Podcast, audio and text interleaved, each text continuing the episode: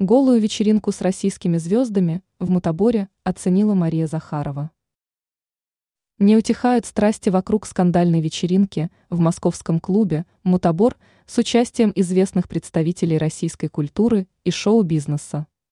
Многие из них, включая Филиппа Киркорова, уже публично, на видео, раскаялись в содеянном, утверждая, что туда попали случайно. Произошедшее событие окрестили голой вечеринкой, оценила официальный представитель МИД России Мария Захарова.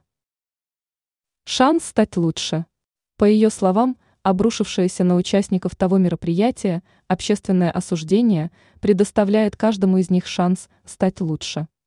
И это они могут сделать посредством смиренного принятия страданий и работы над собой.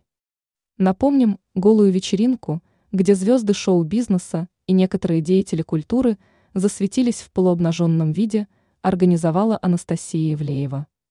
Она, кстати, также извинилась за произошедшее – причем не только перед россиянами, но и перед артистами. Страна сказала свое слово. Согласно Захаровой, возмущенная голой вечеринкой страна встала и сказала, мы хотим жить по-другому, мы больше не хотим терпеть навязывание нам вот этого мрака. Дипломат подчеркнула, все, кто участвовал в том мероприятии, заморались.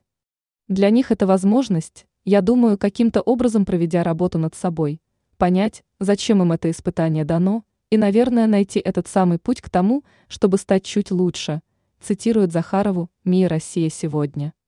Представитель министерства подчеркнула, стать лучше они должны не ради кого-то, не ради того, чтобы хотя бы немного лучше выглядеть на экране, сыграв какую-то роль якобы раскаявшихся.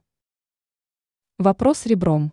Она считает, что раскаяться они должны по-настоящему, ради себя в первую очередь.